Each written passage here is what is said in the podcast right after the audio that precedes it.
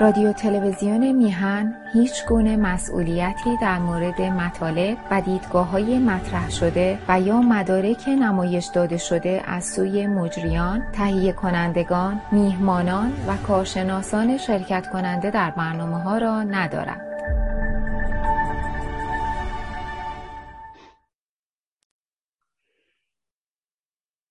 بینندگان گرامی درود به همگی شما امیدوارم که خوب باشید و ما بنابراین فردای یا پس فردای سیزده به در هستیم. به حال امیدوارم که از این فرصت چنانچه هوا خوب بوده باشد تونسته باشید و استفاده بکنید و من هم به منطقه در پاریس که به عنوان جنگل بولونی هست به اونجا رفتن که برخی از دوستان رو هم دیدیم. البته هوا سرد بود و و همه مانند سالهای پیش از کرونا به حال حاضر نبودند. به امید سال دیگر و نوروزی با شکوهتر و سیزه بدری بزرگتر.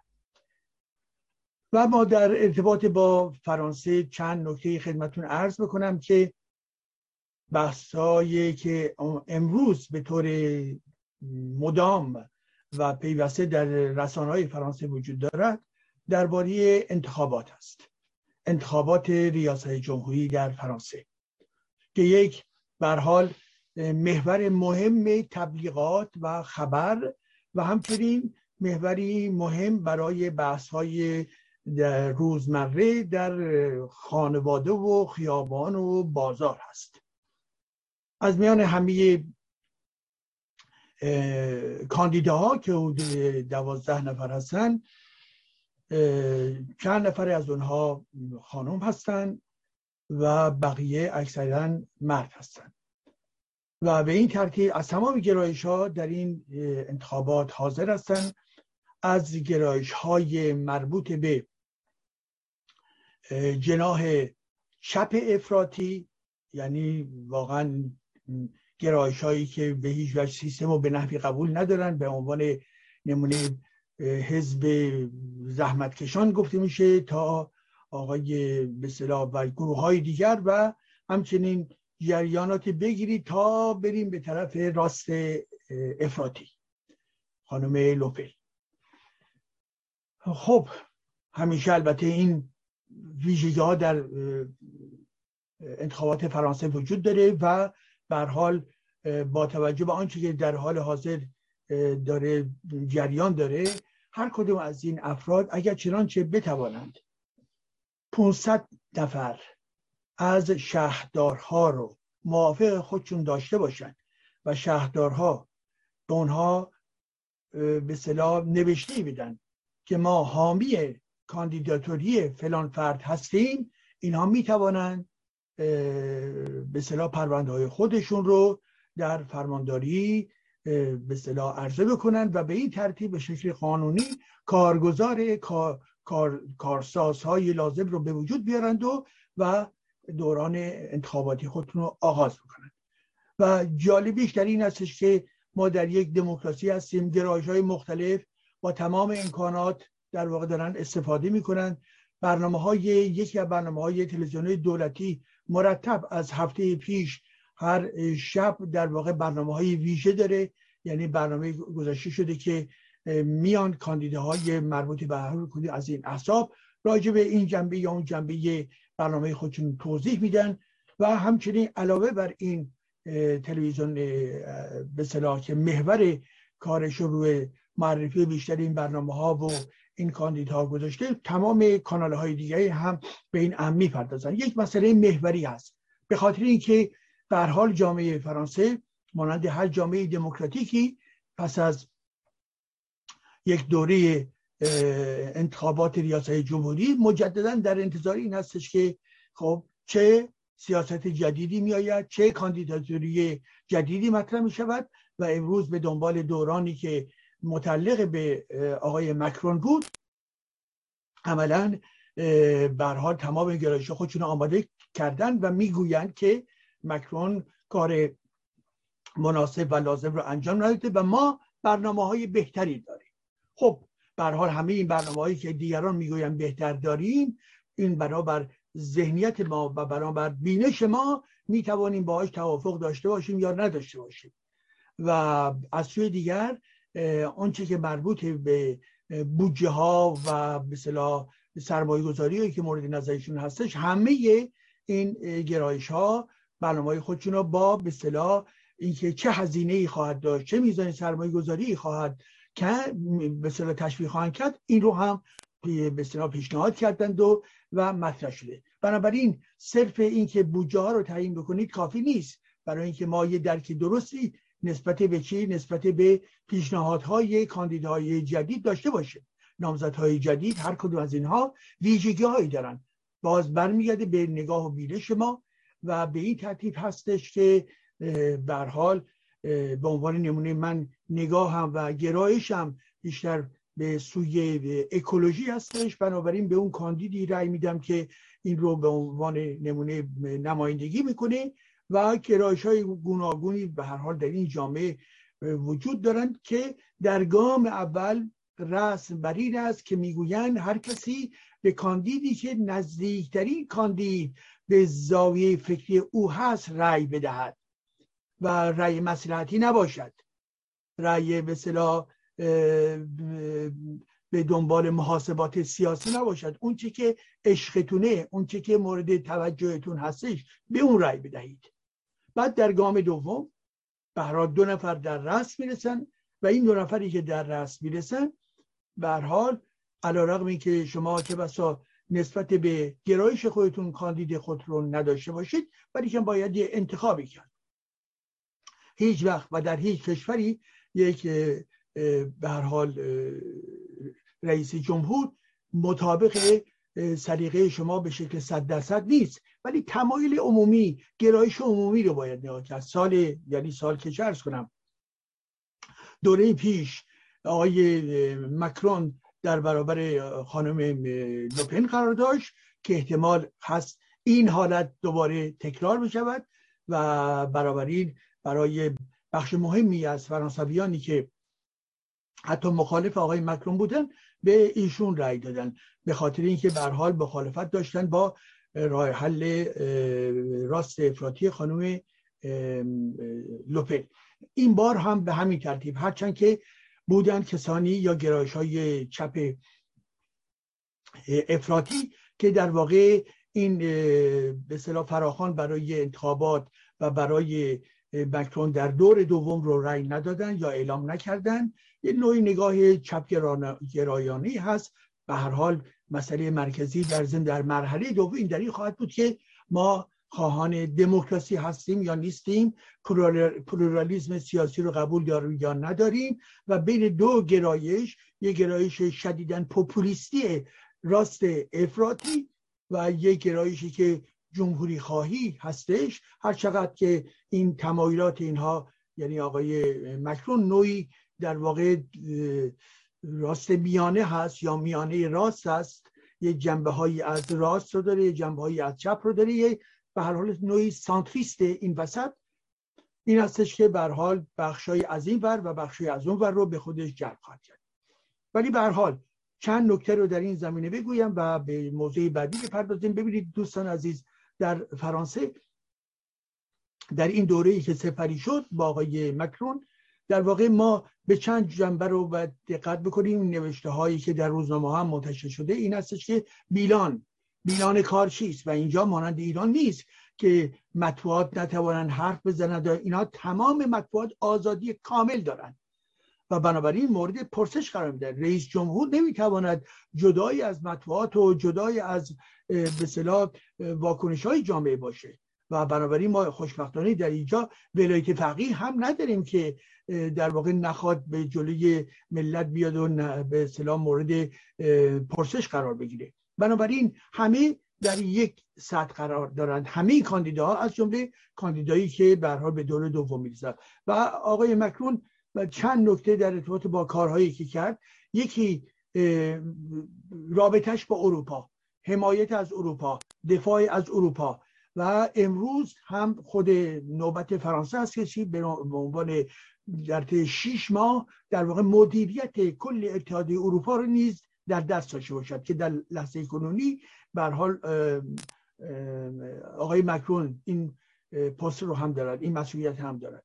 ولی به حال نگاه جامعه نسبت به تعهد و فعالیت مکرون در ارتباط با دفاع از نظام اتحادیه اروپا این نکته برجسته در کار بود. نکته دوم در ارتباط با کرونا و اینکه به حال یکی از علیرغم تمام انتقادهایی که به تمام کشورهای جهان می شود انجام داد ولی که آنچه در فرانسه صورت گرفت به هیچ وجه قابل مقایسه با رژیم جمهوری اسلامی نیست و برابر این این اقدام هایی که صورت گرفت در ارتباط با کرونا که حدودا 90 درصد جامعه امروز در واقع به واکسن های سگانه خودشون نیز رسیدن که به یک اقلیتی بود که به دلایل مختلف ایدولوژیکی یا نگرانی ترس هر چی که به حال ازش میشه گذاشت نخواستن شرکت کنن. ولی که اون بخش عمده ای که شرکت کرد و واکسن ها رو زد عملا منجر کارش منجر به این شد که این فشار این کرونا پایین بیاید و به این ترتیب یک فضای آرامتری برقرار بشود. خب این هم جزء بیلان های مثبت او قرار میده یک جنبه دیگه هم در ارتباط با مسائل مربوط به انتخابات ببخشید در ارتباط با مسائل اقتصادی بود که در این دور عملا بر اساس آمار اقتصادی رشد اقتصادی فرانسه به شکل بی سابقه بالا آمدش. چیزی که حدود 25 سال پیش اتفاق نیفتاده بود بنابراین یک رشد بالا و از سوی دیگه میزان بیکاری به شدت آمد پایین و این رو هم به عنوان یکی از دستاوردهای این دوران در نظر می‌گیرن و کمک های گوناگونی که به شرکت های مختلف کرد در ارتباط با مسئله کرونا. و نکته دیگه هم که می شود گفت و پایان این بخش که از نظر من در واقع بیلان آقای مکرون در زمینه مسائل مربوط به محیط زیست یک برنامه به صلاح مناسب و کارهایی نداشت و اقدام ها و سرمایه گذاری لازم را در این زمینه انجام نداد و بنابراین اون جنبه مهمی رو که من در کمبودهای او می‌بینم و به حال موافق با سیاست او نبودم از جمله در این زمینه مربوط به چی؟ مربوط به برنامه های اکولوژیکی بودش. حال به این ترتیب هستش که خب در گام اول با توجه به خواستای من در این جامعه فکر می‌کنم که باید یک حرکت پرزوری و بیش از گذشته در زمینه مسائل مربوط به اکولوژی صورت بگیرد. بنابراین هفته دیگر دوستان عزیز هفته دیگر به خاطر که یک شنبه که بیاید دور اول انتخابات خواهد بود و پس از این یک شنبه دو هفته بعدش در واقع انتخابات دور دوم می‌رسه. ولی کن حال در همین یک شنبه دیگر و ما فرداش که دوشنبه باشه همدیگر رو در اینجا خواهیم دید. نتایج دور اول رو خدمتون اعلام می‌کنم با تحلیلی که از این ماجرا خواهم داشت. این نکته اول.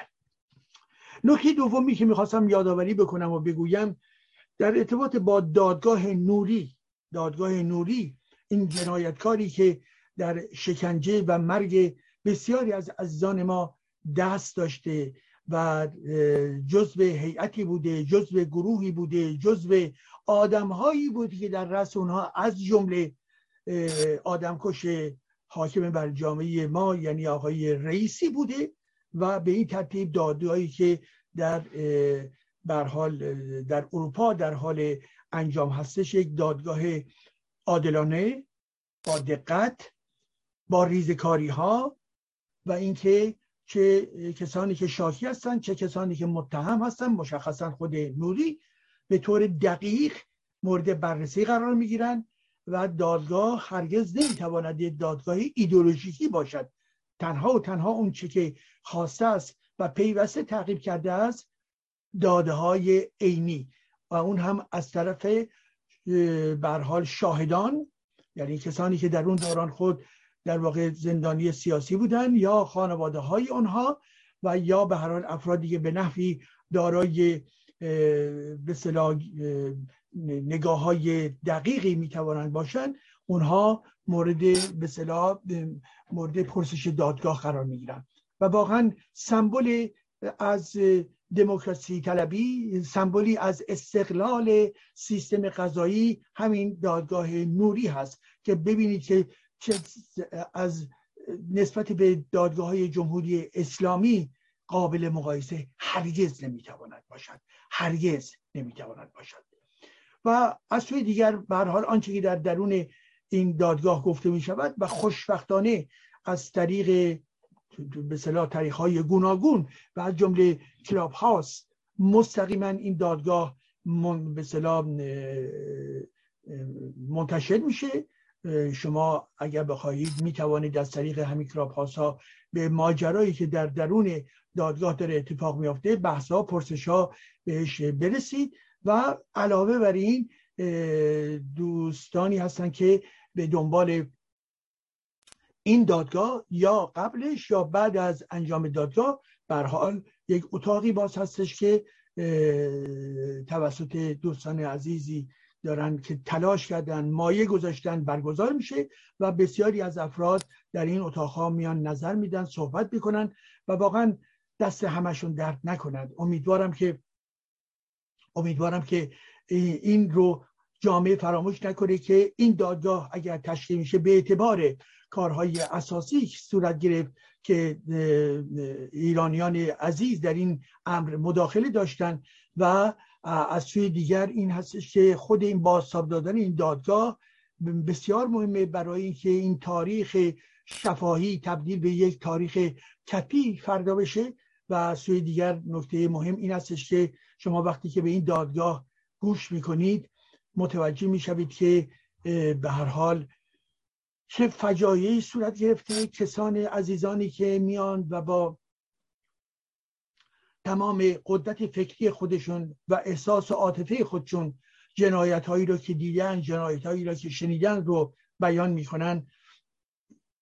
یک بار دیگر ما رو در اون فضای ترور قرار میدن و می‌بینیم که بر سر عزیزان ما چه گذشته است. کسانی که توسط جمهوری اسلامی کشته شدند و کسانی که شکنجه شدند و کسانی که حال در این فضای ترور قرار گرفته بودند و جان و یا به هر حال حداقل روان خودشون رو به, به یک شرایط به هر حال نامناسبی در یک شرایط نامناسب و شکنجه قرار داده بودند به حال خواستم یادآوری بکنم از همه عزیزانی که در این زمین ها فعالیت کردن که به حال این دادگاه صورت بگیره.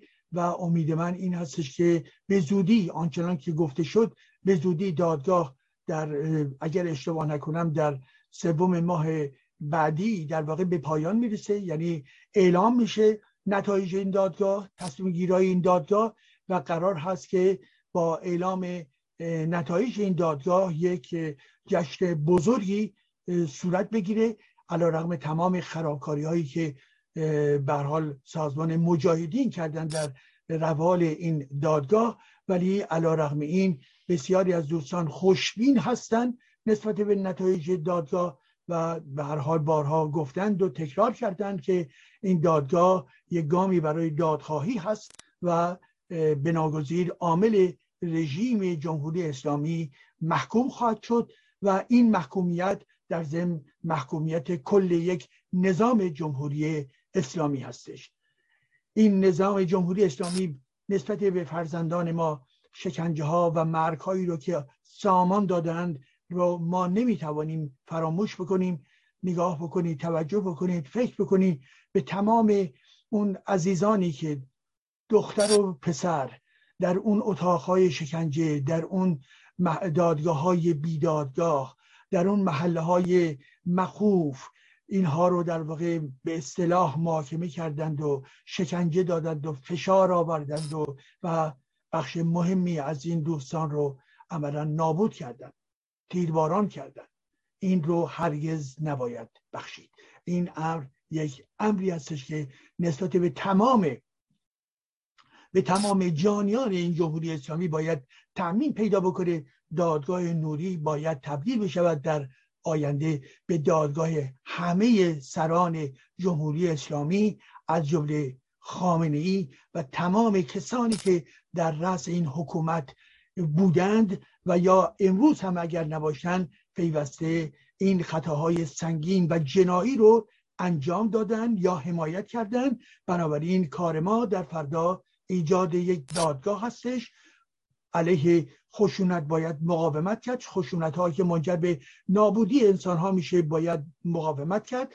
آنچه که مهم هستش امر حق حق یافت روشن کردن اینکه حقدار کیست و این امر دادگاه, دادگاه برای دادخواهی هستش و این دادخواهی بر پایه شناخت دقیق قضایی و مشخص کردن مسئولیت ها هست عزیزان من. خب به حال کار رو این دوستان پیگیر، پیگیری می‌کنن و ما هم می‌توانیم از طریق این اتاق و یا رسانه هستش مطلع بشیم. دست همه این دوستانی که رفتن در درون این دادگاه و در برگزاری این دادگاه اقدام کردن درد نکنه. امیدواریم که به زودی ما هم بتوانیم در این جشن بزرگ شرکت بکنیم. این هم نکته دوم. نکته سوم در ارتباط با دوازده فروردین یادتون هست عزیزان من دوازده فروردین چه بود؟ سالگرد انقلاب اسلامی بود. چند روز پیش انقلاب اسلامی که اعلام کردن که 98 درصد به صلاح این در این رفراندوم در این همه پرسی 98 درصد گفتن شرکت کردن مردم شرکت کردن و چیزی بیش از 98 خورده ای رأی مثبت به جمهوری اسلامی دادن. حال آنکه بسیاری از افراد در شرکت نکردند محتوای جمهوری اسلامی یک جمهوری مجهول دینی در واقع خمینیستی بود و هیچ کس نمی‌دانست که اونها چه می‌خواهند بکنند. و یومی بود یوم الله یعنی یوم روح الله که روح الله بتواند بر مسند قدرت سوار شود و دیکتاتوری خود رو آنچه که در دل داشت و در ذهن آماده کرده بود رو به اجرا در بیاورد. بنابراین جمهوری اسلامی یک فصل سیاهی در زندگی مردمان ما در زندگی ایران زمین هست. یک دوران بسیار سیاهی که واقعا بدونی که ما بخوایم سیاه نمایی بکنیم. واقعا بدونی که بخوایم سیاه نمایی بکنیم. شما بیلان این جمهوری اسلامی رو چجوری می‌توانید ارزیابی بکنید؟ در زمینه آزادی و دموکراسی چه کرد چه, کردن؟ استبداد و دموکراسی این دیگر امری روشن و واضح است و احتیاجی به ثابت دادید همه دیدن استبداد خونین اینها رو. در زمینه مربوط به زنان و حقوق اونها. همیشه و همیشه دیدن از همون فردای انقلاب که چگونه این زنان ایران زمین عملا مورد فشار تهمت شکنجه اسید پاشی و غیر و غیری قرار گرفتن. در ارتباط با محیط زیست دیدند و ما بارها در این برنامه خود تکرار کرده و, و می کنم که بخش مهمی از نیروها یا منابع طبیعی ایران در دوران جمهوری اسلامی نابود شد. نابود شد عزیزان من. جنگل ها دنیای وحش آبها خاکها هوا آبهای زیرزمینی مرغزارها دریاهای آلوده رودهای خوش شده اینها نکات مجهولی نیستن. اینها رو از جمله شما می توانید به مقاله های من رجوع بکنید در ارتباط با تخریب های محیط زیستی جمهوری اسلامی. بزنید به فارسی جلال ایجادی و محیط زیست و یک سری از این, این به هر حال نوشته ها بیرون می آید خب در زمین های دیگر در ارتباط با خاور میانه در ارتباط با سیاست جهانی کار اونها چی بوده است؟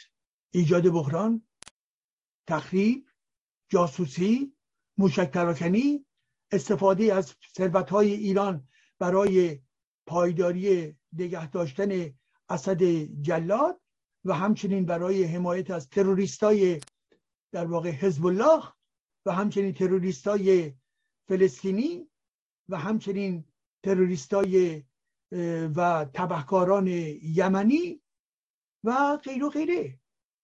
و همچنین اسلامگرایان شیعه عراق.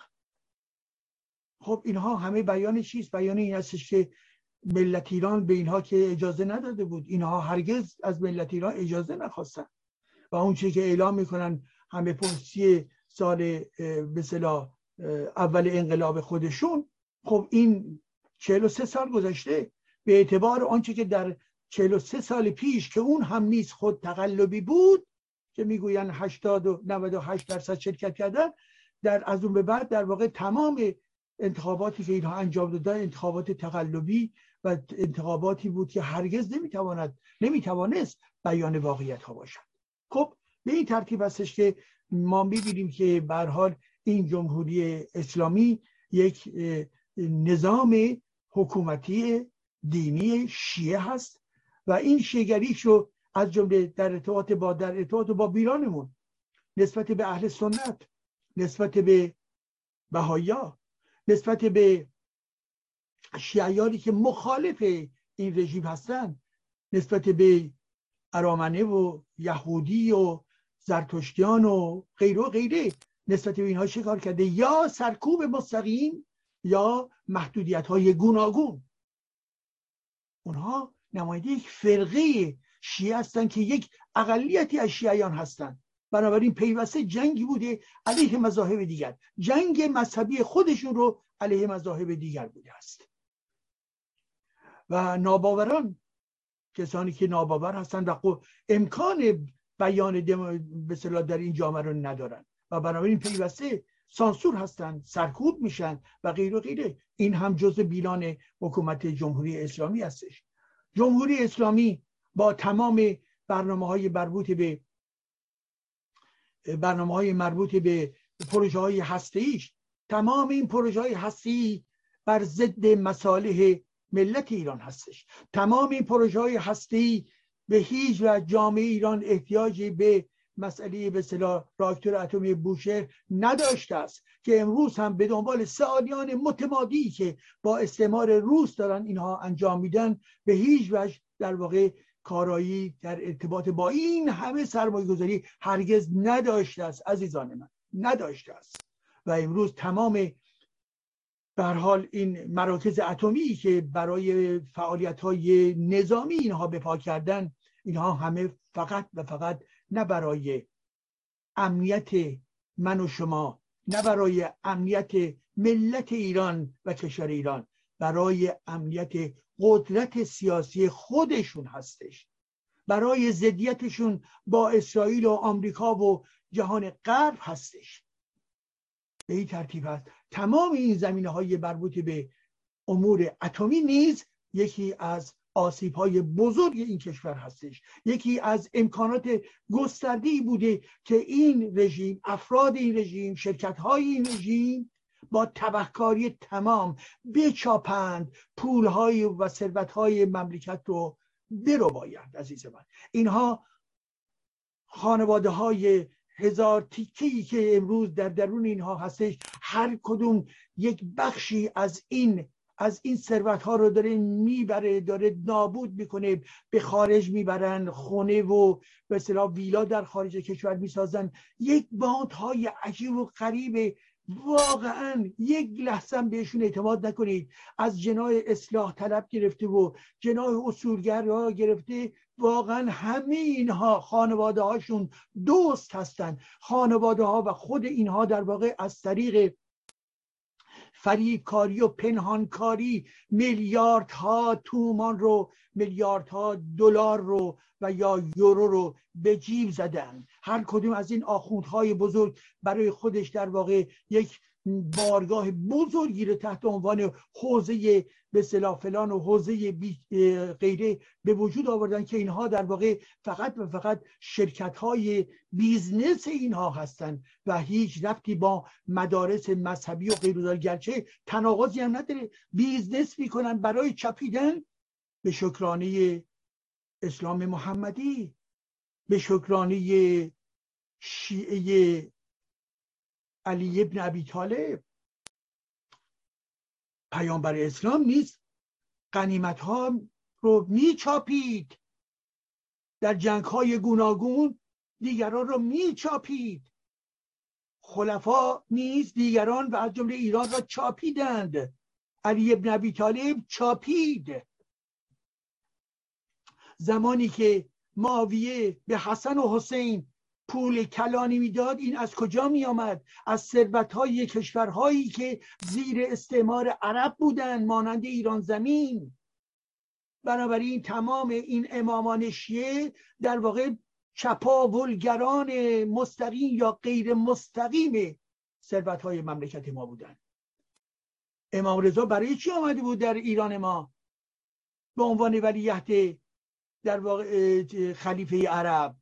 برای اینکه بچاپه عزیزان من برای اینکه بچاپن. همه اینها در واقع چپاولگر هستند همه امام ها افرادی بودند استعمارگر چپاولگر و بر ضد منافع ایران زمین. همیشه و همیشه و بر ضد فرهنگ ایران و بر ضد زبانهای ایرانی و بر ضد هویت ایرانی بودند همه این امامان رو به دور بریزید عزیزان من. شجاعت داشته باشید. آشکارا بگویید که اینها نمایندگان فرهنگی شما نیستند عزیزان من. اینها در جستجوی خانه بودن که ازش بچابند. به این ترتیب هستش که امروز هم همین آخوندها ادامه اونا هستن. این آخوندها نماینده ملت ما نیستن. نماینده همون استعمارگران پیشینن.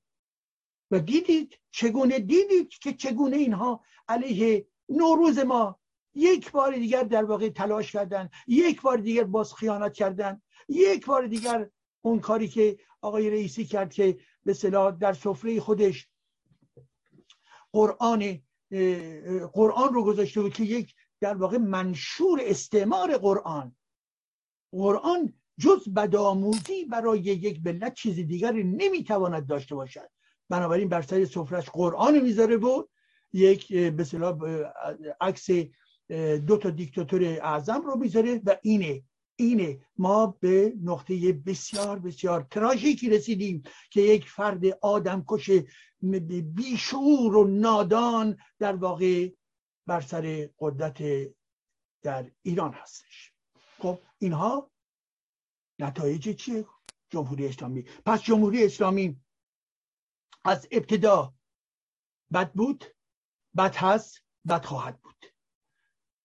از ابتدا از اون لحظه ای که خمینی همه رو آماده کرد که به عنوان شیعه برن انقلاب بکنند در واقع بد بود زش بود گرفتند چاپیدن کشتن و این بیلان جمهوری اسلامی است.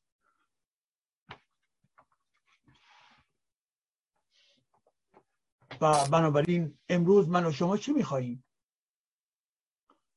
که این جمهوری اسلامی به پایانش برسد. هر چه زودتر. برای چی؟ برای اینکه تمام ضربه های اساسی که به جامعه و ثروت های ایران زمین ثروت های مالی ثروت های طبیعی ثروت های فرهنگی ما زدن. اینها ضربه های عظیمی بود برای این کشور. و اون هم در جهانی که تمام کشورهایی که با مدل های گوناگون با سرعت به سوی پله های رفیعتری دارن حرکت می‌کنن که نقش داشته باشن در این جهان. جمهوری اسلامی تمام مکانیسم ها رو در دست گرفته که در واقع جلوگیری بکنه از پیشرفت. پیشرفت یعنی چی؟ یعنی اقتصاد شکوفا. پیشرفت یعنی چی؟ یعنی ارتباط با جهان تکنولوژیکی. که تمام تکنولوژی ها رو بدون اینکه در واقع مداخله بکنن برای کند کردن باز بکنن. پیشرفت یعنی چی؟ یعنی آزادی دموکراسی. پیشرفت یعنی چی؟ یعنی کار کردن برای صلح جهانی. پیشرفت یعنی چی؟ یعنی اینکه در واقع شما در برابر پوتین باشید حال آنکه این جمهوری اسلامی طرفدار متجاوز هستش. پیشرفت یعنی چی؟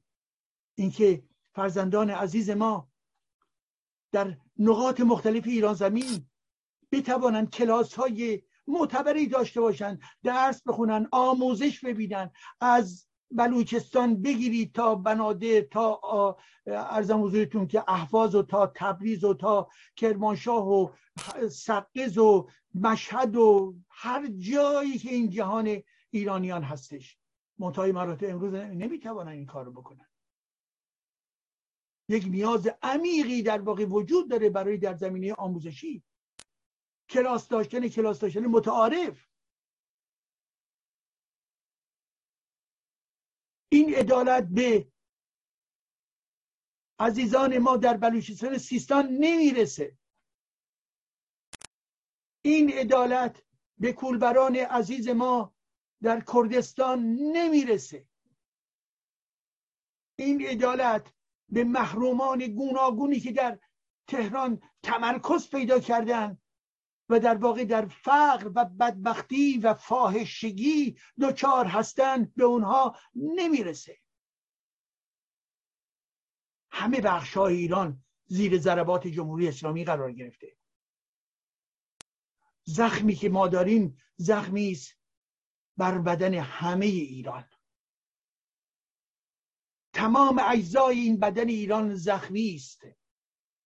عزیزان من فکر نکنید که در یه بخش این کار رو انجام میده جمهوری اسلامی.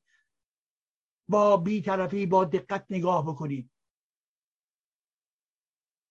کسانی که کشته شدن کسانی که از حقوق خودشون در واقع محروم هستن. کارگران کجا هستن؟ همه جا. و این کارگرانی که همه جا هستن در محرومیت هستند. حقوق حداقل چقدره؟ خودشون تعیین کرده حدودی به فرض دو سه میلیون. حال آنکه حداقل حقوق لازم در ایران روی ده میلیون شما باید در نظر بگیرید. پس اینا چیکار خواهند کرد؟ یعنی آنچه که امروز دارن جز فقر و فشار چیز دیگری نیست. خانواده ای که نمی‌تواند در واقع در هفته یک بار گوش بخوره برای بچه هاش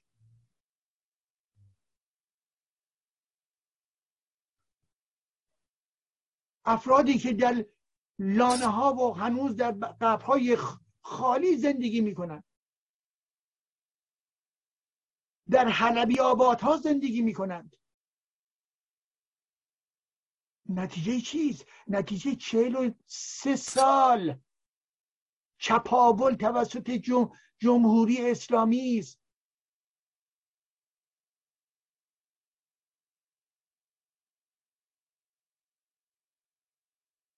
آیت اللهی که بر سر قدرت هست یکی از جنایتکاران هست.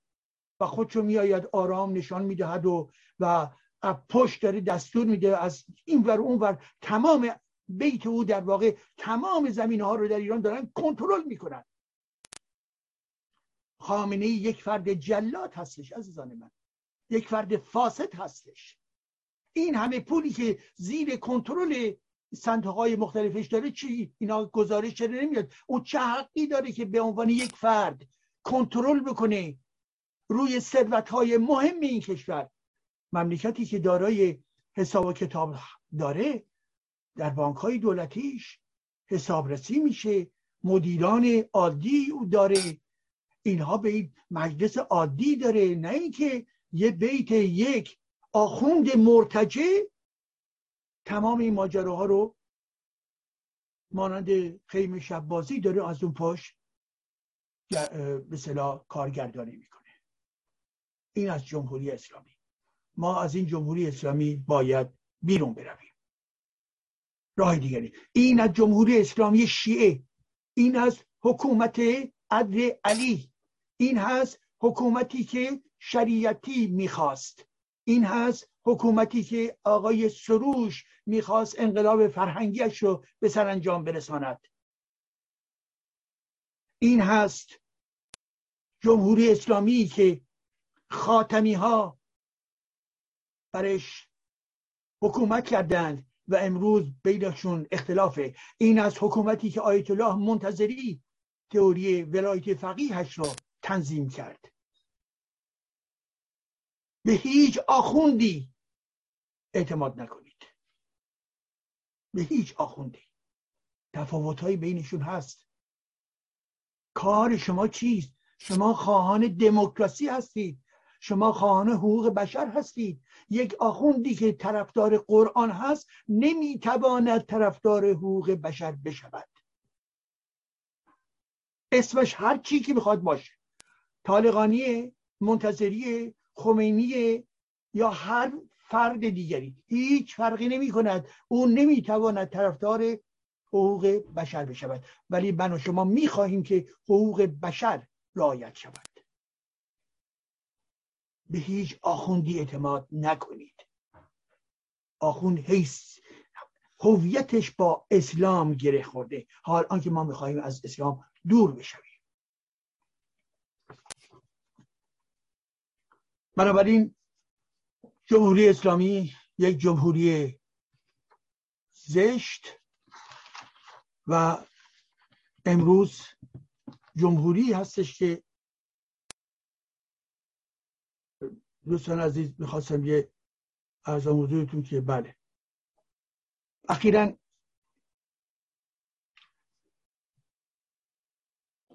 مؤسسه گمان یا نهاد گمان که در به در اروپا هستن یک سلسله نظرسنجی هایی رو منتشر کردن. که این نظرسنجی ها جالب هستش. هر بار من یک تکی از این نظرسنجی در خدمت شما عزیزان مطرح خواهم کرد.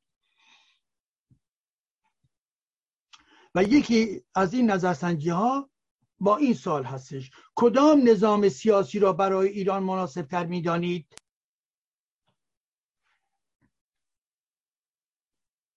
کسانی که این نظرسنجی بر پایه کسانی که تعداد کسانی که به این نظرسنجی نظرسنجی جواب دادن و عمده اونها هم در ایران هستند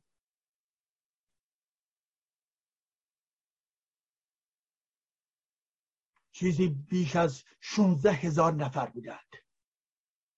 یعنی بنابراین برای کار نظرسنجی یک پایه بسیار جدی و بسیار خوب هستش. آمار این نیست که همه رو مورد پرسش قرار نظرسنجی هست. یعنی گرایش ها رو مورد سنجش قرار می‌دهند. حال بنابراین کدام نظام سیاسی را برای ایران مناسب تر می‌دانید؟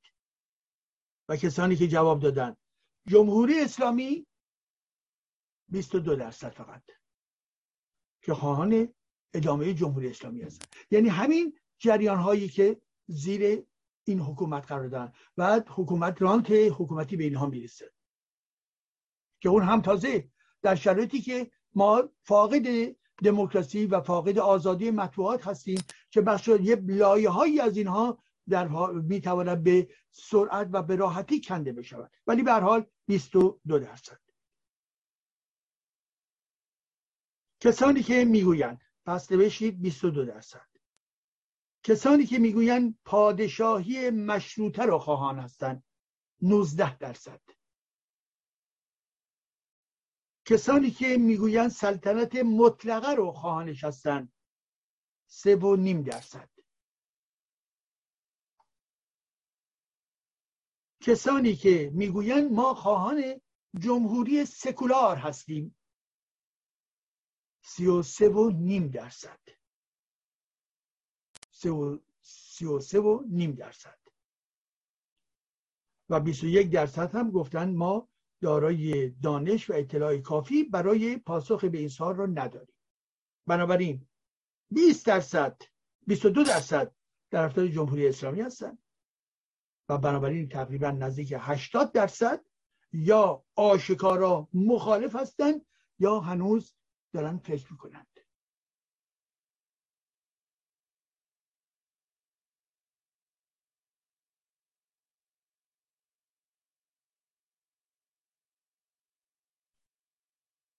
یک آمار دیگه هم خدمتتون عرض بکنم. بله.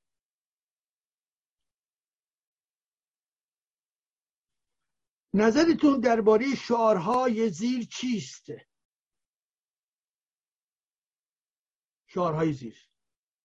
اصلاح طلب اصولگرا دیگه تموم ماجرا. یادتون هست چند سال پیش و ظاهر کنندگان چنین شعاری رو اعلام کردن. اصلاح طلب را دیگه تمام ماجرا. میگه موافق هستید یا نه؟ کسانی که موافق این شعار هستند 65 درصد جمعیت میگن بله موافق هستیم. که بگوییم نه این جناح نه اون جناح دیگه برای کل جمهوری اسلامی تمام است. همین حرفی که ما داشتیم در صحبت خود می‌گفتیم. شعار بعدی. بنابراین در همین زمینه همین ببخشید در همین شعار اول اصلاح طلب اصولی دیگه تمام ماجرا. خدمتتون عرض کردم که بنابراین 65 درصد میگن این شعار خوبه و کسانی که مخالف این شعار هستن 15 درصد هستن. یعنی چیزی همیشه رقمی بین 15 الی 20 ای دور می‌زنه. اینا طرفداران رژیم هستن. یه سری هستن که ابراز نظر نکردن. شعار بعدی چه اشتباهی کردیم که انقلاب کردیم؟ کسانی که موافق این شعار هستند. 58 درصد موافق این شعار هستند که این انقلاب اسلامی یک اشتباه بود. خب. شعار بعدی. رضا شاه روحت شاد. چند درصد موافق هستند؟ پنجاه و سه درصد. پنجاه و سه درصد. بیست و هشت نه درصد هم کسانی که میگن ما مخالفیم. یعنی عملا خود رژیمی ها و یه لایه های دیگه هم که این رو برها رد می‌کنن. خب شعار بعدی. ما همه سرباز توییم خامنی گوش به فرمان توییم. خامنی چند درصد با این شعار موافق هستند؟ 20 درصد. و 67 درصد مخالف این شعارن ببینید پس با شعار مثلا شعار اولی که اصول طلب اصول طلب غیر و خانایی کاملا داره. و بالاخره شعار یا حسین میر حسین چقدر موافق هستید؟ پنج درصد. چقدر مخالف هستید؟ هفتاد و شیش درصد. بنابراین اون جناح آقای ارزم توی میر حسین که با اصلاح طلبا و و به هر حال افراد روزنامه نگارانی که در این زمینه فعالیت می‌کنن این حرفا پنج درصد جامعه فقط باش موافق هستن. به خاطر همون اصلاح طلبانه. این دوتا آماری که خدمتتون عرض کردم که مربوط به این نظرسنجی هستش. بیان چیست عزیز من؟ حرفهایی که من در این بخش گفتم خانایی داره با این شعارها.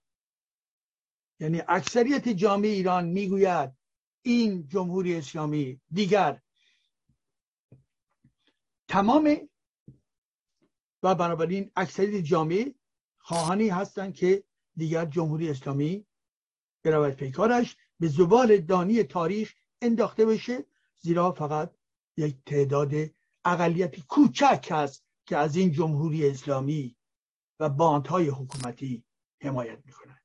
پس برای این آمار بیان گرایش های عمیقی در دل جامعه ما هست که از نظر جامعه شناختی و از نظر روان شناختی و همچنین از نظر سیاسی نشان می‌دهند که جامعه دیگر به طرز قطعی و روشن جمهوری اسلامی را پس می‌زند.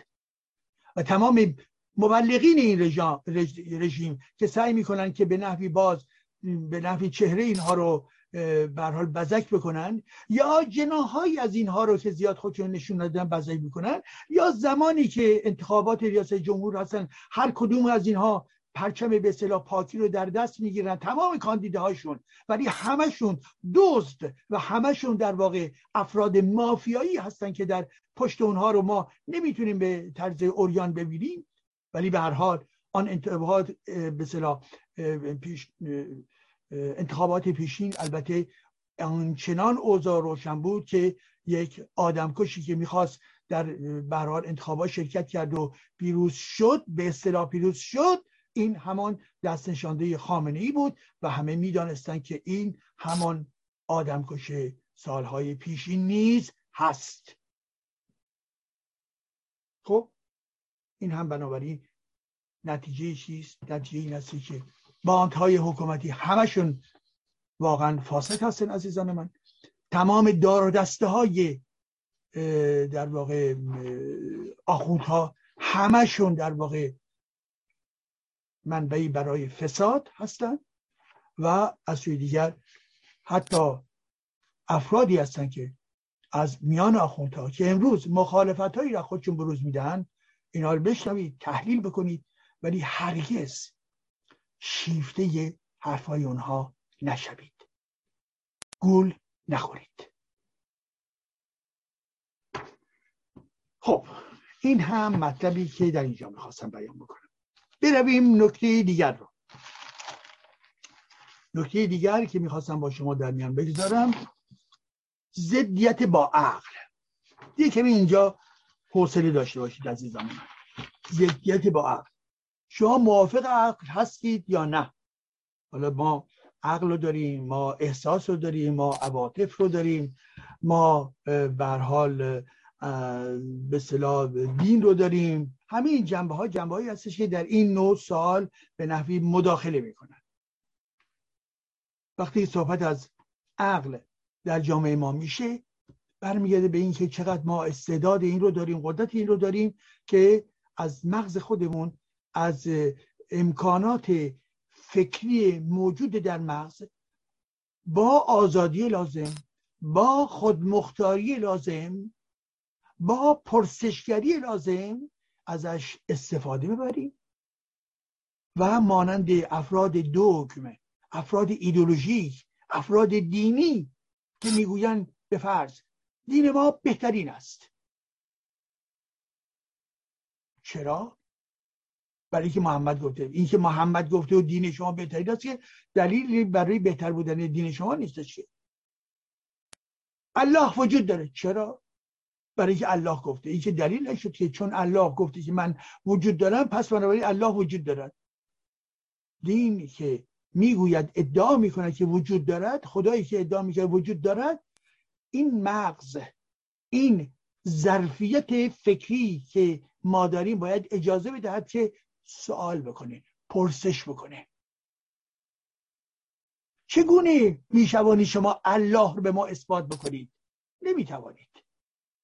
مگه که در یک کار سفسته می‌گویید که بله خب هر پدیده ای رو یک خالقی وجود دارد پس جهان یک خالقی می‌خواهد پس خالق جهان واجب الوجوده یعنی واجب وجودی هستش که بر تمام وجودهای دیگر غلبه دارد پس بنابراین الله وجود دارد. شامورتی بازی این شوبده بازی عزیزان من. اثبات خدای شما نیستش که این. فیزیک به ما نشون میده که ما احتیاجی به الله و خدا نداریم که این جهان داره کهکشان ها در حال گردش هستن. به هیچ احتیاجی به الله و خدا و یک دست مرئی الهی نداره عزیزان من. اینها میان سوء استفاده می‌کنه از سفسطگری خودشون و خودشون به عنوان افراد علمی البته میگن بله علم. علم فقه علم قرآنی علم آیت الله فلان. روایات فلان همه اینها در واقع بریزید دور عزیزان من. همین ها مزخرفاته. بنابراین اینها نمی‌تونن اثبات کنن که اللهشون وجود الله وجود نداره که. شما باید دلیل علمی داشته باشید داده باید داشته باشید. باید مشاهده کرده باشید. باید به تجربه به صلاح پژوهشی شما در آمده باشد. باید در درون آزمایش ها مورد آزمایش قرار بگیرد. از طریق محاسبات ریاضی باید مورد محاسبه قرار بگیرد. تمام این تحولاتی که در درون کهکشان هستش بر پایه چی؟ شناخت کنونی علمی و همچنین دانش ریاضیات است. و تمام این دوران هیچ کسی نتونسته که خدای خودش اثبات بکنه به الله حجازی شما رو هم شما قادر نیستید که اثبات بکنید که. خب. حال ببینید این یک جنبه ای از قضیه هست عزیزان. یک جنبه دیگه از قضیه که یعنی این درک ذهن علمی ببخشید ذهن دینی. ذهن دینی عملا ذهنی هستش که فکر نمی‌کنه. ذهن دینی فکر نمی‌کنه. فکر به معنای اندیشه فلسفی به عنوان اندیشه علمی. ذهن دینی فکر نمی‌کنه اندیشه نمی کند ممکن فکر می‌کنه که چجوری اتوبوس بگیره از این ور بره اون ور یا مسافرت بکنه یا چجوری به حال بیزنس بکنه یا چجوری بچاپه چجوری نمی‌دونم فلان فعالیت. بله اینها رو بس بر سر اینها نیست. اینها عقل ابزاریه. اینها رو ازش استفاده می‌کنه. ولی که راجبه اون اصول دگماتیکی خودش داره و یا دقتهایی لازمه در زندگی ذهن از کار افتاده است.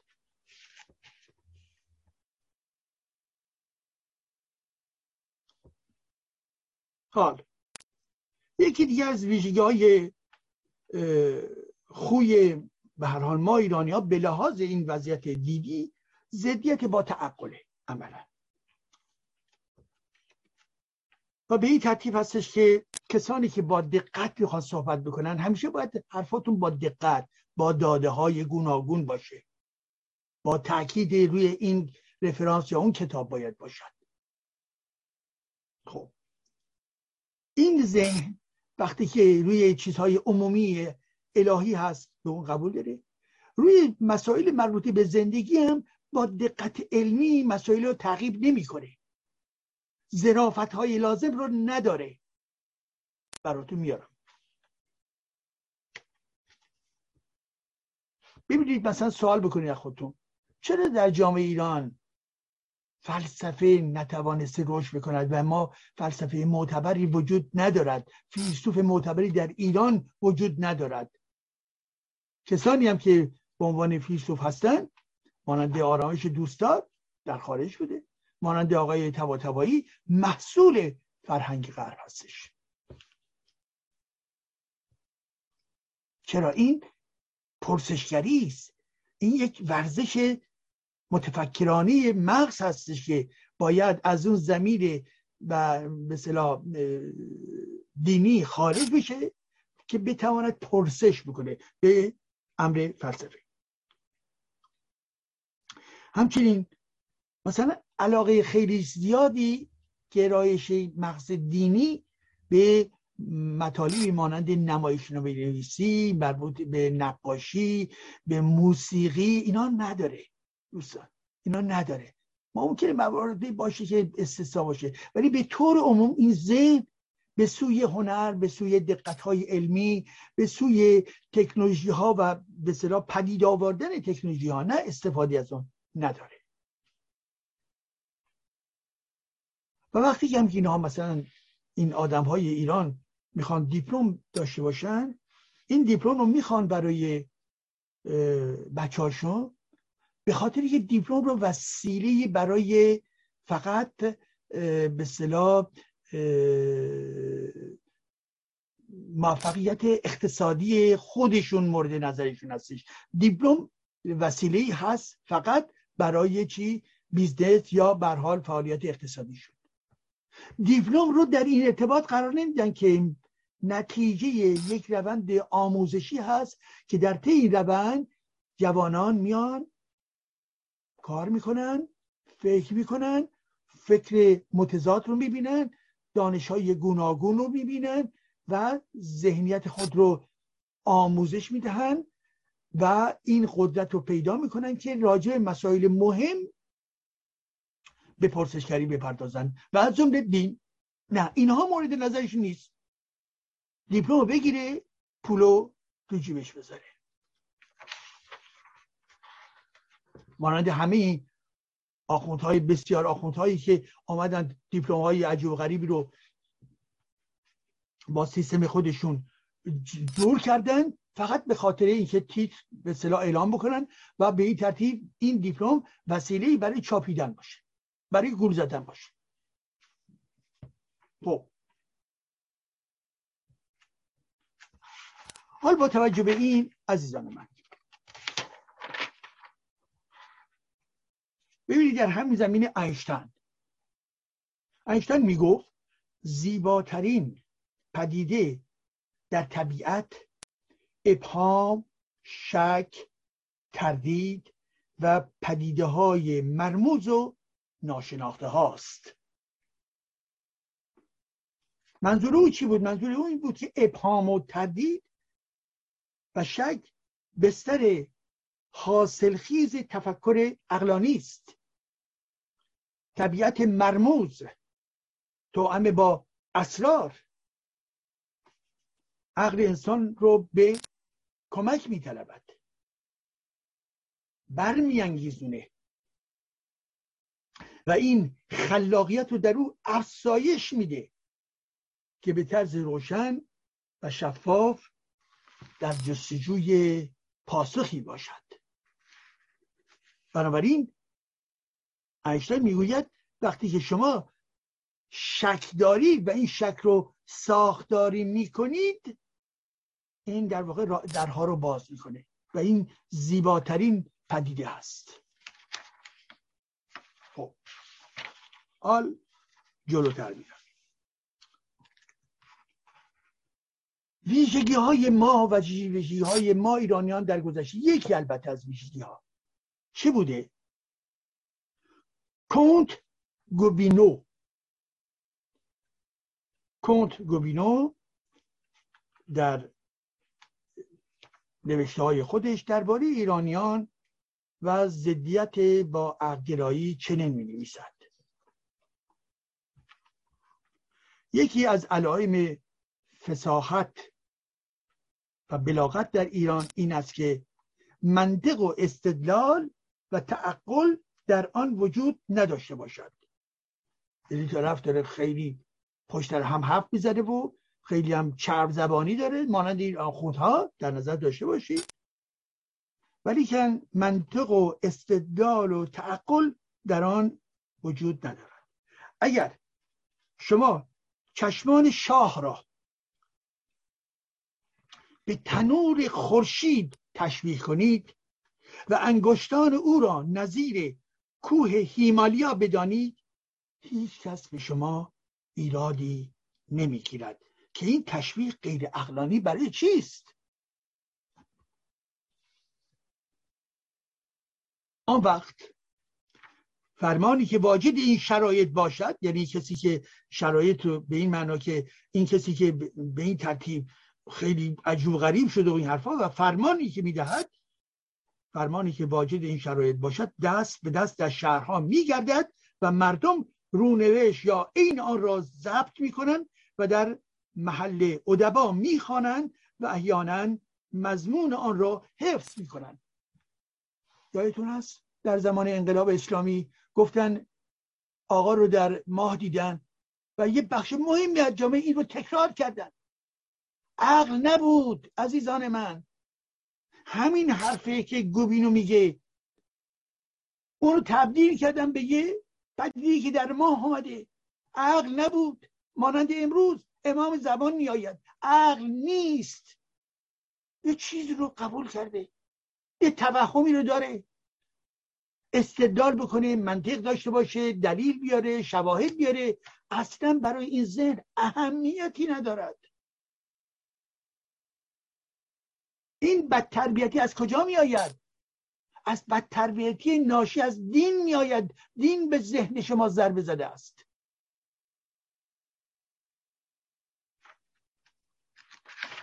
خب. دیگر دیگر چه؟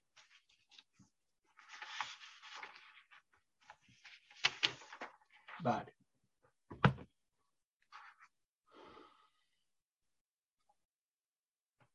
کنت گوبینو باز در جای دیگر مطرح می‌کنه در اون کتاب سه سال در ایران از اون می‌خوانم. که در زمان ناصرالدین شاه بوده البته. میگه شما اگر با یک نفر صوفی ایرانی صحبت کنید و با نیروی استدلال و روش علمی علمی اروپاییان بطلان عقیده او را ثابت نمایید برای یک تیپ درویش مسلک یک تیپ دیندار یک تیپ صوفی و بنابراین با نیروی استدلال و روش علمی اروپاییان به بطلان عقیده او را ثابت نمایید و قوه و به قوه منطق به او بفهمانید که عقیدهش غلط است و دلایل مخالف او را یکی بعد از دیگری رد نمایید به طوری که در جواب شما در بماند و قادر به ایراد یک کلمه نباشد. آیا بعد از این موفقیت تصور می‌کنید که او مطیع عقیده شما شده و حرف شما رو باور کرده است؟ ممکن است سکوت کند و ایرادی نگیرد ولی باطنا خود رو مغلوب نمی‌داند. ولی اون ذهن دینیش داره مقاومت می‌کنه. کم آورده در برابر شما ولی اون اعتقاده هنوز هست. خود را مغلوب نمی‌داند و در قلب خیش شما را یک کودک نفهم میپندارد. شما را یک کودک نفهم میپندارد. زیرا وی عقیده و مذهب را چیزی می‌داند که دلیل و منطق در آن بدون تاثیر است. الله قرآنه شما اینو بگید قرآن طرف فلج شده. تمام شد. این یه آیه قرآنه و دستتان بشور وقتی به قرآن دست می‌زنید و الله آورده و جبرائیل آورده و تمامه. این ذهن فلجه. یک لحظه فکر می‌کنه اگر به خوش تبدیل نشون بده تمام شب تنش میلرزد. این فرد نابوده.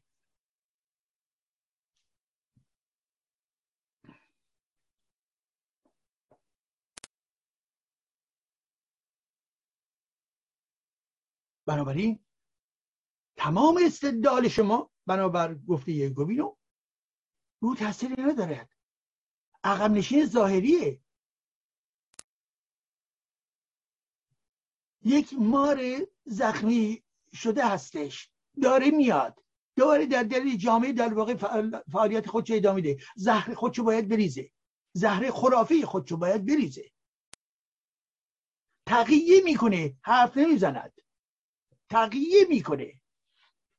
الان که شما اگه چیزی با چیزی مخالفت داشته باشید بیان بکنید. ابراز بکنید. بگویید. با شهامت باشید. کوتاه نیایید. ادامه میده. ما اروپاییان معتقدیم که در ماورای عقل و دلیل چیزی نیست. و همین که قدم از سرحد عقل و استدلال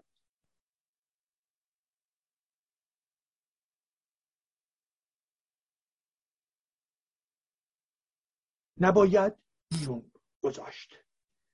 هرچه هست نیستی است و ایرانی ها معتقدند که دنیای حقیقی از جایی شروع می شود که عقل را در آن راه نیست. جمله آخرش و ایرانی ها معتقدند که دنیای استدلال که ببخشید که دنیای حقیقی از جایی شروع می شود که عقل در آن راهی نیست. خب خوشبختانه خیلی از ایرانی ها شعور شدن با فرهنگ شدن از این وضعیت خارج شدن. ولی یه بخش مهمی از جامعه که درگیر دین هست به های مختلف گاهی به شکل کرواتی گاهی به شکل در واقع خیلی آمیانه گاهی به شکل آخوندی. اینهایی که گرفتار دین هستند در واقع دنیای عقل به اون راهی نمی‌برد. یعنی این ذهن طوری تنظیم شده طوری برای پرورش پیدا کرده تربیت شده که این ذهنی که به این ترتیب تربیت شده یه قدرت فکری خودش از دست داده عزیزان من. نمی‌تواند فکر کنه. آسیب دیده ساختاری هستش. آیا امکان بیرون آمدن هست؟ بله هست. ولی این یک خود این یک آگاهی و خود این یک اراده می‌خواهد و خود این یک محیط می‌خواهد.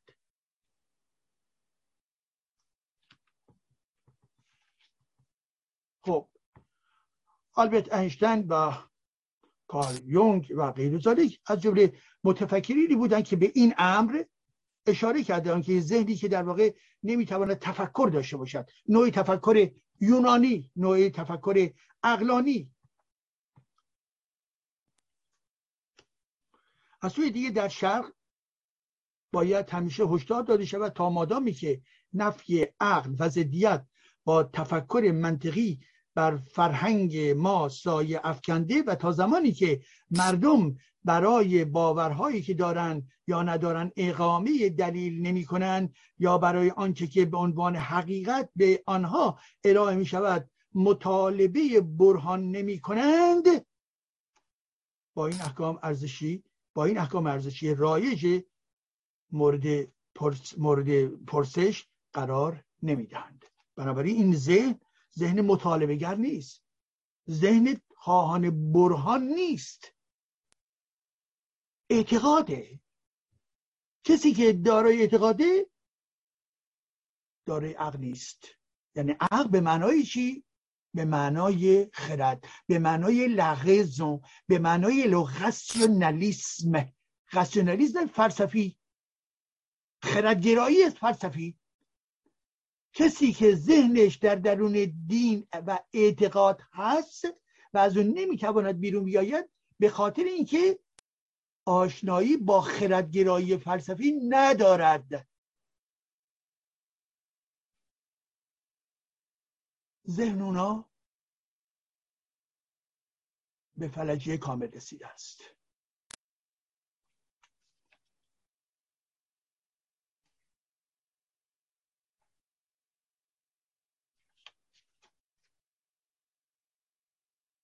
به این ترتیب هستش که شما ببینید در این ماجرا در ادبیات ایران نیز وجود دارد. کسانی هستند که از خرد صحبت کردند مانند فردوسی خرد رهنمای و خرد دلگشای. خرد دست گیرد به هر دو سرای. به نام خرد صحبت می‌کنه. ولی شعرهای دیگه هم داری؟ عشق آمد و عقل زان آواره شد. عشق آمد و عقل زان آواره شد. صبح آمد شمع او بیچاره شد. صبح آمد شمع او بیچاره شد. یعنی چی؟ یعنی که عشق. حالا این عشق در اینجا عشق انسان به انسان نیست. عشق نوعی عرفانی صوفیگریه. وقتی که اون عشق میاد به اون اللهی که اون بالاها معلومه چه کاره هستش خودشو شیفتی اون می‌کنه خودشو در واقع به اون میسپارد. دیگه به خودش اجازه نمیگه راجع به اون الله فکر بکنه و انتقاد بهش بکنه. یه چیزی در تصورات خودش یه راز و و یک به فضای مرموز عجیب رو به وجود آورده. و این وقتی که این عشق میاد عشق الله میاد عقل از اون آواره میشه. یعنی عقل نمی‌تونه کار بکنه. اینه کی میگه؟ اینو یک شاعر بزرگ یعنی مولوی میگه. با توجه به عرفانگرایی او.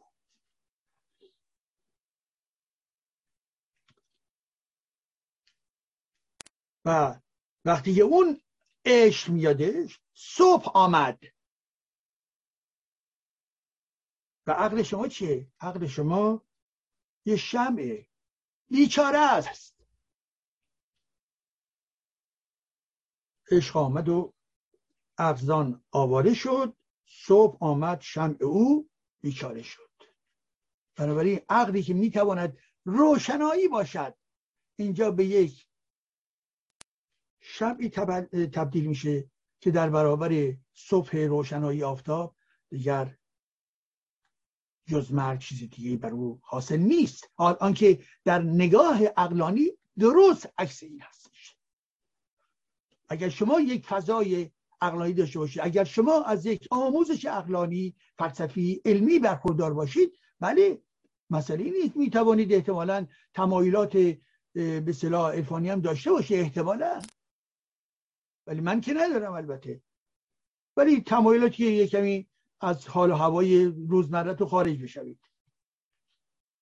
ولی این ذهنی که نمی‌تواند جز این عشق عرفانی و صوفیگری فکر بکنه و یا نمی‌تواند جز اینکه اللهی وجود دارد و و این الله خیلی عالی هستش و خیلی به صلاح نهایی هستش و غیر این ذهن دیگر از کار افتاده از نظر خردمندی و رسونالیسم.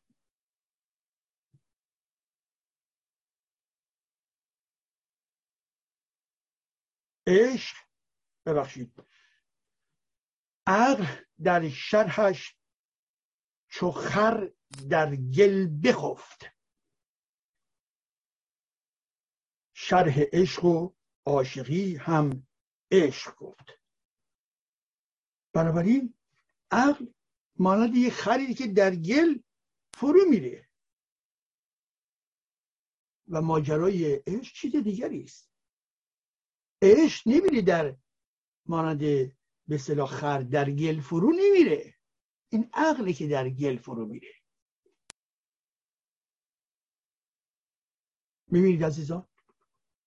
به این ترتیب هستش که در بخشی از ادبیات ما نیز چنین آموزه های خرافی نیز وجود دارد و این آموزه ها در واقع به زیان من و شما و جهان ما و برحال سرنوشت مترقیانه برای کشور ماست.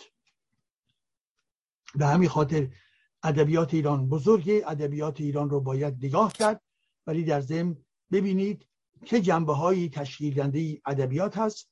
ادبیات احساس ادبیات عشق ادبیات هوشمندی هستش ادبیات خردمندی هست. ولی در ضمن در ادبیات عناصری وجود دارن که به سوی در واقع تضعیف خردمندی عمل می کنند پس یادمون باشد. اگر هم در فضای ادبی میریم در اون دنیایی که در اون لحظه بودن اینا می‌تونیم تحلیل بکنیم. دنیای مولوی چیست دنیای حافظ چیست؟ ولی خودمون که امروز هستیم خودتون رو به اون عشق الله و صوفی و غیر دیگر نسپارید عزیزان من. امروز شما قرن بیست و یکم میلادی هستید. به هوش باشید.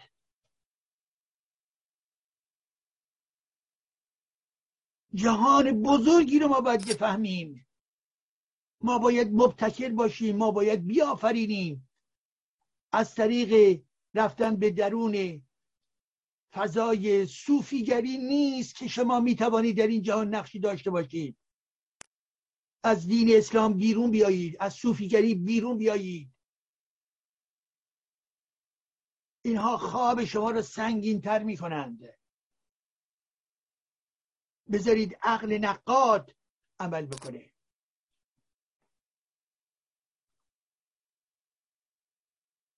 یک مهندس نیز استفاده که از از درس ها و ریاضیات و غیر که چی؟ که دیپلمش بگیره. ولی این چنین فردی یا تبدیل میشه به یک کارگزار عادی این نظام یا تبدیل میشه به مهندسی که دارای عقل نقاط هست یعنی به هنر. به فلسفه و به دموکراسی و آزادی فکر می‌کنه. یادتون باشه عزیزان من در اون ترور برج دوقلویی که در آمریکا صورت گرفت شما می‌دانید حتما شنیدید که اون اکیپ تروریستا بخش مهمی از اونها مهندس بودن. مهندس بودن. یعنی دیپلم مهندسی داشتن. ولی از آنجایی که ذهن اونها خراب بود ذهن اونها اسلامی بود ذهن اونها تروریستی بود و ذهن اونها ضد دموکراسی و حقوق بشر بود بنابراین خواهان انتقام بودن. و به همین خاطر هستش که اون عملیات تروریستی رو انجام دادن.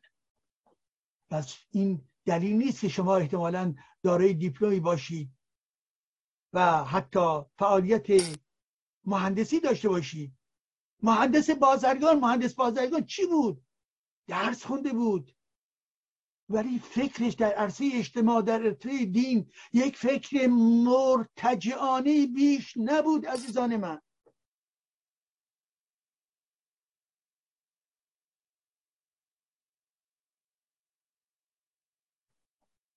به خود بیایی.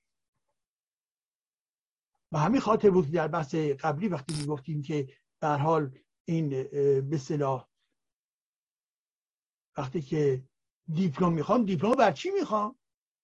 فقط برای در واقع business میخوایی؟ یا اینکه دورانی که دارید دیپلم آماده می‌کنید در ضمن ذهن خود رو آماده بکنید؟ برای دریافت این جهان. و به همین خاطر من همیشه به دانشجوی خودم در دانشگاه ازشون می‌خوام. جزو در واقع تکلیف هایی که اونها باید انجام بدن. جزء کارهای درسیشون. ریاضیات هست الکترونیک هست مکانیک هست لوژیسیل های گوناگون هست کامپیوترها هست. همه و همه در زم از اونها می‌خواهم که کتاب هایی رو باید در دستور کار خودشون قرار بدن و بخوانند. و خلاصه اون رو بر من بگویند در زمینه یعنی این علاوه بر تمام تکلیف هایی که مستقیما روی مواد درسی هستش علاوه بر اینها باید کسی که دانش من هست باید کتاب های دیگری نیز بخواند که من می‌گویم بخوانند. درباره چی؟ درباره دموکراسی درباره فلسفه درباره محیط زیست درباره هنر. درباره جامعه شناسی برای یک حداقل یک کتاب رو باید بخونم. به خاطر چی؟ به خاطر اینکه ذهن باید متحول بشه. فقط به تکنیک خودش فکر نکنه.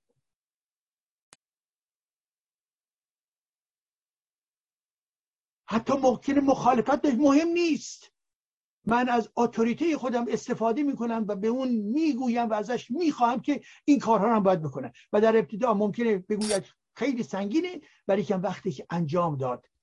وقتی که نتیجه کارش خوب بود درخشان بود و مورد تایید قرار می‌گیره اون زمان هستش که احساس مطبوع و بسیار خوشایندی در او به وجود بیاید. و می‌بیند که یه مقدار از نادانی های خودش رو کاهش داده است. من با دانشجویم چنین می‌کنم.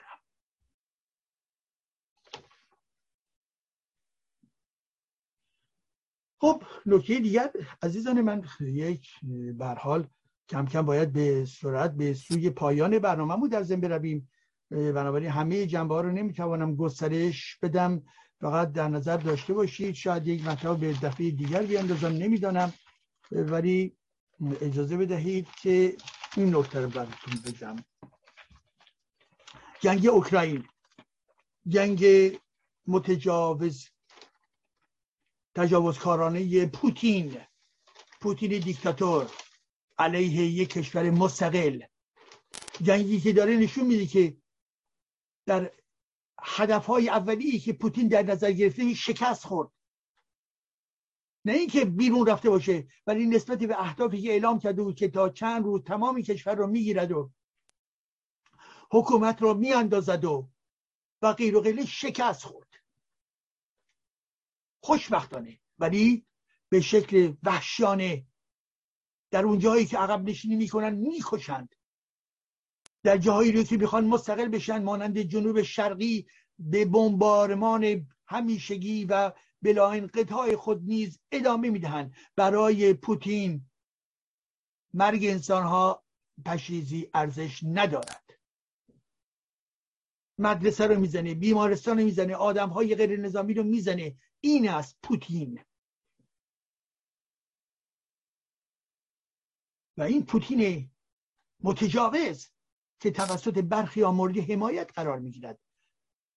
داستان هایی که در ابتدا گفتن که به اصطلاح ناتو داره اقدام های عملی می‌کنه دیدید که همه اینها دروغی بیش نبود. دروغ دومی که در اوکراین کسانی که زبان روسی داره اینها در واقع مورد جنایت های نازیستی در مورد اونها صورت می‌گیره. دروغی بیش نبود. اینکه یک گروه که بسیار بسیار جزئی شدیدن نسیونالیستی در اونجاست بله هست. ولی دولت اوکراین زلانسکی هرگز در چنین جنایتی هیچ جنایتی شرکت نکرد و اینها بهانه هایی ساختند و دروغ هایی پرداختند که حجوم خود رو رو چیکار کنند؟ توجیه بکنند. و هستند در میان ما ایرانی هایی که در داخل بسیار از طرفداران جمهوری اسلامی روسوفیل هستند عزیزان من. به عنوان روزنامه نگار به عنوان تحلیلگر به عنوان به صلاح دیپلمات به عنوان افراد سفارتیشون همین های پای روسوفیلن یعنی افرادی هستند که نوکر منشانه برای پوتین هورا می‌کشند و ما رو می‌خوان گول بزنند.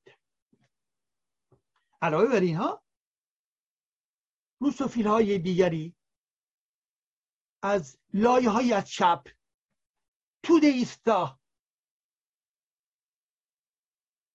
عناصر روسوفیل به اصطلاح روزنامه نگاری یا انتلکتوئل که براش آزادی انسان ها اهمیتی نداره. عشقش به پوتین. عشقش به استالینیزم هست که امروز او را میکشاند در دفاع از پوتین. و در برخی سایت های ایرانی در خارج کشور نیز وجود دارد عزیزان من. اینها افتخار ما نیستند اینها ننگ ما هستند. کسی که امروز با پوتین مرزبندی نداشته باشد در کنار دشمن آزادی ایستاده است. ما و من از دموکراسی از آزادی حمایت می‌کنم. علیه تجاوز دارم فعالیت می‌کنم. تحلیل می‌کنه از مناسبات جهانی و از جمله ناتو. ولی من نماینده ناتو نیستم. من حامی ناتو نیستم. ولی تحلیلی که روزها کردن همه و همه دروغ بود برای توجیه جنگ تجاوزکارانه خودشون. من طرفدار دموکراسی و لیبرالیزم سیاسی در غرب هستم. در این داشتن یک نگاه انتقادی خیلی روشن و آشکار. کسانی که نظری من رو در ارتباط با قدرت سیاسی در مورد ایران که روشنه روشنه. ولی در ارتباط با جهان غرب تحلیل های من رو در مورد آقای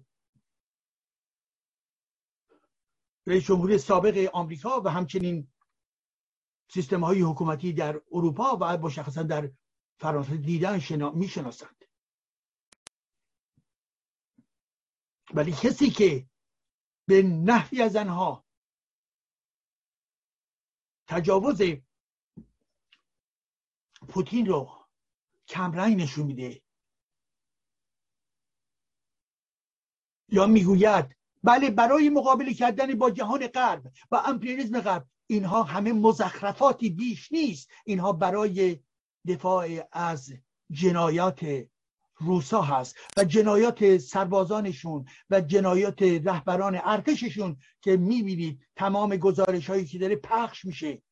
اونجایی که مجبور بودن در برن هر چی که در مسیر خودشون دیدن انسانها رو کشتند. کشتند انسانهای غیر نظامی رو کشتند. و به زودی باید به سوی یک دادگاه برای امر جنایت علیه بشریت باید تدارکی شدید. پوتین در اونجا خواهد بود. و پوتین که تمام سیستم موجود در کشور خودشو سانسور مطلق تمام روزنامه نگارانی که به نحوی تمایل داشتن که اقدام های مستقلان یا در رفتن آمدن بیرون یا در واقع محکوم به سکوت هستند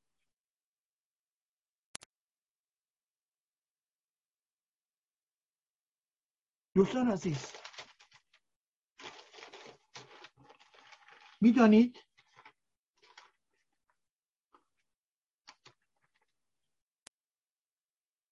در روسیه دیگر واژه جنگ ممنوعه. کسی نباید واژه جنگ رو به کار ببرد. اینو پوتین اعلام کرده. واژه جنگ در مقاله در کتاب غیرزالک ممنوعه. زیرا پوتین گفت که این اقدام در اوکراین جنگ نیست. یک اقدام ویژه است. اقدام ویژه. اپراسیون سپسیال. اپراسیون اسپسیال یک اقدام ویژه است. بنابراین کسانی که از جنگ یا واژه جنگ رو در کتاب و در نوشته های خودشون بیارن محکوم خواهد شد. دستگیر خواهند شد. اینه. دیکتاتوری یعنی این و در ضمن کسانی که به تنز می‌پردازند در میان خود روسا اونا به دنبال این ممنوعیت اعلام کردن بنابراین باید برای کتاب معروف تولستای جنگ و صلح نیز عنوان دیگری انتخاب کرد. و آنها اسم این کتاب جنگ و صلح رو گذاشتند. اپراسیون اسپسیال اوت تخیزون که نامش اینطوری میشه به نام جنگ و صلح می‌شود اقدام های ویژه و خیانت اوریان اوت تخیزون یعنی صلح خیانت اوریانه این اسم کتاب شده بنابر کسانی که نقد پوتین رو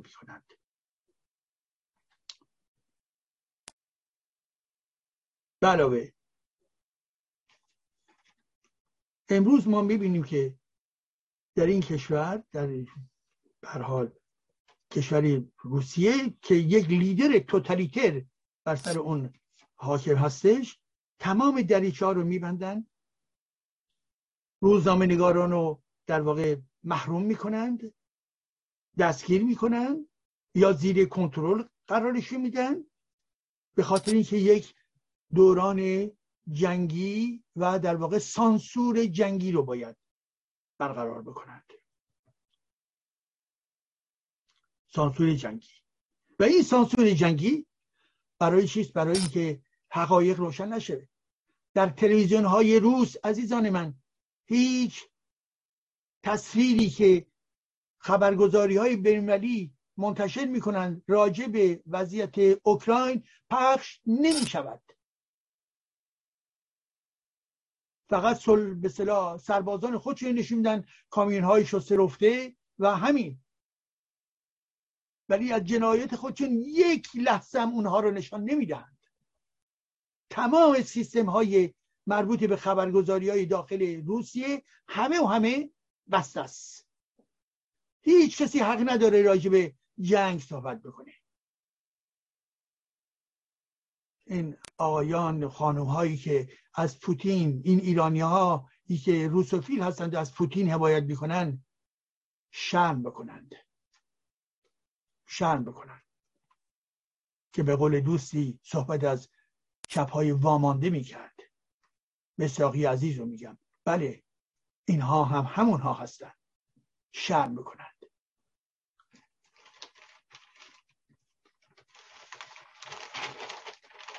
و بنابراین نکته ای که باز در همین زمینه میشه فقط ذکرشو کرد یکی از فعالیت های بسیار بسیار مهمی که روس ها و طرفدارانش در جهان بپا کردن چی هستش؟ مسئله ارزم حضورتون که اخبار و و به صلاح این فیلم های کوتاه جلی بسیار وسیع هست عزیزان من. دقت بکنید. فقط اون اخبار و اون به صلاح گزارش های دیداری که نگاه بکنید که می‌دونید منابعش چیست. منابعش منابع بینالمللی استاندارد شده چیست. هر چیزی که در روی اینترنت بیارید به عنوان یک دکومان به عنوان یک سند قبول نکنید. خدمتون میگم قضیه از چه حال از چه قرار است؟ به این ترتیب که بنابر گزارش آژانس خبرگزاری فرانسه که با به یک شبکه جهانی با همدیگر کار می‌کنن در ارتباط با این که بتوانند به اسناد جعلی رو در درون شبکه ها و یوتیوب و غیر اینا شناسایی بکنن تا به حال تا به حال چی بوده؟ اینا اعلام کرده. من از روی مثلا روزنامه لومون دارم براتون می‌خونم. بیش از 2300 ویدئو و عکس دروغین مربوط به اوکراین منتشر و در همین در حال گشت و گذار است. 2300 فیلم های کوچک و و به صلاح به صلاح سند به اصطلاح به اصطلاح واقعی نه فیلم های science fiction نه فیلم های به اصطلاح گزارشی که ساخته و پرداخته هستش اینا شناسایی کردن. جعل کردن روی فیلم ها مونتاژ اونها به شکل ای برای اینکه چی؟ عملا یا ذهن شما از جنایتکاری روسیه در واقع به کنار بره و متهم بشود اوکراین یا به نحوی در واقع ذهن شما رو منحرف بکنند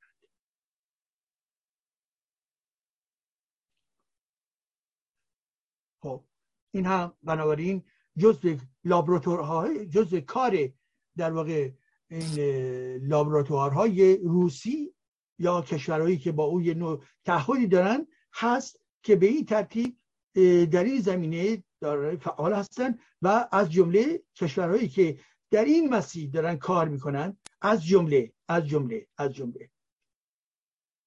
این کار الزاما به معنای مسئولیت خود رژیم حاکم نیست. شبکه های آدم هایی هستن. اینها هستن که در ارتباط با شبکه روسا قرار میگن و فعالیت دارن. و از جمله در هند از میان این تعدادی که خدمتون ارز کردم 257 تاش متعلق به چی بوده؟ متعلق به یک سیستم های و شبکه های هندی بودن که این کارو کردن. 192 تاش اسپانیایی ها این کارو کردن. و 160 تاش هم کسانی که در آمریکا زندگی می‌کنن این کار کردن. بنابراین ببینید که کسانی که اهل تئوری توته هستند و و در این زمینه عملا با استراتژی خود روس ها دارن کار می‌کنن به طور مستقیم و غیر مستقیم در دنیا پخش هستند. پس بنابراین مواظب باشید که شما قربانی روس ها نشوید. خب عزیزان من من یک پرسشی دیگه می‌خواستم یعنی به حال یک مطلب دیگه در نظر داشتم که با شما مطلب بکنم ولی فکر کنم دیگه به هر حال گذشته است و اون هم در ارتباط با یک فیلسوف در واقع آفریقایی هست که در آمریکا درس میده و ایشون در واقع کتاب های گوناگونی تا به حال منتشر کرده هم به فرانسه هم به انگلیسی و ایشون در واقع یک از جمله کتاب هایی که از بزرگ شما که این فیلسوف فیلسوف در واقع سنگالی هستن سنگالی هستن که در سنگال متولد شدن در اونجا در واقع یه دوره به درس دادن پرداختن. بعد از اون آمدن به آمریکا و در آمریکا ادامه میدن. و اگر من ببینم البته این چیز واقعیش نیست ولی به حال عکس به رو نشون میدم نقاشی شدهش رو نشون میدم خدمت شما که این است. این است. و اسم ایشون چیست؟ سلیمان بشیر دیان سلیمان بشیر دیان و این هم برای که خوب متوجه بشوید بله. سلیمان بشیر دیان این اسم ایشونه به این ترتیب هستش که اندیشای من با همه اندیشایشون موافق نیستم ولی از جمله آخرین تحولات فکریشون که منتشر کردن ایده های بسیار زیبا و جالبی دارن در ارتباط با اینکه چگونه باید علیه پانسه پانسه یعنی اندیشه تریبل قبیله گرایی. یا مال ماها خودی ها باید در واقع علیه چنین تفکری هستش و می‌گوید اینکه ما توجه داشته باشیم به چیزهای ویژه, ویژه خود. این درست. بلکه اینکه یادمون بره دیسکور یونیورسالیته. یعنی دیسکور و گفتمان مربوط به جهان رو یادمون بره. به جهان نگری خودمون رو محدود بکنیم. به نقطه قوم خودمون این واقعا بسیار بسیار خطرناک هستش و اون چی که باز ایشون مطرح می‌کنن اینه که ببخشید. این که اینطوری میگن. یکی از جمله هاشون که البته کتابش من الان دارم می‌خوانم ولی به حال از جمله مقاله های گوناگونی در نشریات مختلفی چاپ شده و ایشون مطرح می‌کنن که conjuguer ces différences et le bonheur d'être ensemble. C'est la grande affaire de notre temps. یعنی چی؟ یعنی اینکه تفاوت ها رو بله باید دید باید نشان داد همه نمی‌تونن تو هم باشن شخصیت های حقوقی دارن شخصیت های فرنگی دارن و این با توجه به شرایط جامعه ما نیست بسیار مهمه و در مقابل گفتمان در واقع شوونیستای پان ترکیست یا پان کردیسم یا پان به فرض ایرانیزم و غیر و ذالک بنابراین می‌گوید کنجوگه سه دیفرانس ای یعنی اینکه از تفاوت های خودتون صحبت بکنید خیلی مسئله روشنی طبیعی هستش. همه در این زمینی دارن حرف می‌زنن. ولی آنچه که بر بیان خوشبختی ما انسان ها می شود این هستش که که با دیگران باشیم با کل بشریت باشیم با واحد بزرگتر باشیم با کلان باشیم. اینجاست که بنابراین به شوونیزم نمیافتیم بلکه ویژگی خود رو می‌بینیم ولی که در اینها با دیگران هستیم. کسانی که در ایران زمین هستن بله من یک میهن پرست هستم. من به تمامیت مرزی ایران وفادار هستم. آزادی می‌خواهم دموکراسی می‌خواهم جمهوری لایک می‌خواهم قدرت سیاسی غیر متمرکز می‌خواهم. و بنابراین تمام ویژگی های فرهنگی زبانی و دینی که در هر نقطه از ایران ما هستش باید بهش توجه بشه. نباید اینها در سکوت باقی بمانند. بله بله بله همه حق دارند که بگویند دارای چه هویت فرهنگی ویژه‌ای هستند. در ایران که در درون هویت ایرانی هستند. ولی کسانی که چنین گفتمانی دارند فقط به گفتمان محلی و قومی خودشون بپردازند و به کلیت این جامعه ایران توجه نکنند. به اهداف کل این جامعه توجه نکنند. یعنی آزادی دموکراسی و پایین انداختن جمهوری اسلامی. اگه به اینها توجه نشه برای همه ملت ایران. همه ملت ایرانی که تمام اقوام اکنیکی رو در خودش جای میده عزیزان من. بله. ما یک ملت هستیم. و به این ترتیب هستش که ما کسانی که به این نقطه یا اون نقطه می‌پردازن عملا یک نگاه شوونیستی محلی گرایی یا قوم گرایی رو پرورش می‌دهن و یک کلیت و یک پروژه بزرگ برای رها کردن ایران از چنگال این جمهوری شیعه و اسلامی ستمگر این رو به فراموشی می سپارد بنابراین این مبحث باز میماند در نوبتهای بعدی صحبت خواهیم کرد. بله به ویژگی های خودمون بپردازیم ولی یادمون باشه اون لحظه ای ما می‌توانیم بسیار خوشحال و شادمان باشیم که این کلان که این کلیت ایران زمین که این آزادی برای همه ایرانیان رو به تحقق برسانیم.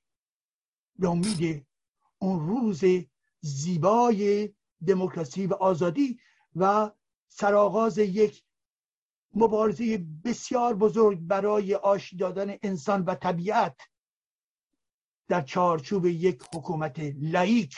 بله دوستان حکومتی لایک برای این پروژه مهم و اساسی همه ایرانیان می توانند در کنار هم قرار داشته باشند. همه ایرانیان می توانند در این مسیر با همدیگر حرکت بکنند و چنین پروژه تحقق اون به نفع همه ایرانیان هست. ما هممون ضربه خوردیم ما هممون رنج دیده ایم و اون حکومت مشترکی که خواهد بود که در برگیرنده تمام نیروهای گوناگون کشور ما خواهد بود اون چنین شرایطی آغاز یک راه صحیح و درست برای مدیریت سیاسی در این کشور خواهد بود و به این ترتیب هستش که زخم ها رو به شکل مصنوعی در اینجا و اونجا بیش به فشار نیارید و ایجاد ناراحتی و عذاب برای همدیگر نکنیم. نگاه بکنیم به آینده خودمون. هممون می توانیم در یک مبارزه بسیار بزرگ سهیم باشیم و اون می تواند تمام یه بخش حداقل مهمی از زخمای ما رو التیام ببخشه زیرا جمهوری اسلامی دیگر مرده است و در نبود جمهوری اسلامی تمام لیاقت ها تمام شخصیت ها زن و مرد در تمام سراسر سرزمین ایران می توانند در خدمت شکوفایی ملت ایران قرار بگیرند. به امید آن روز. سپاس.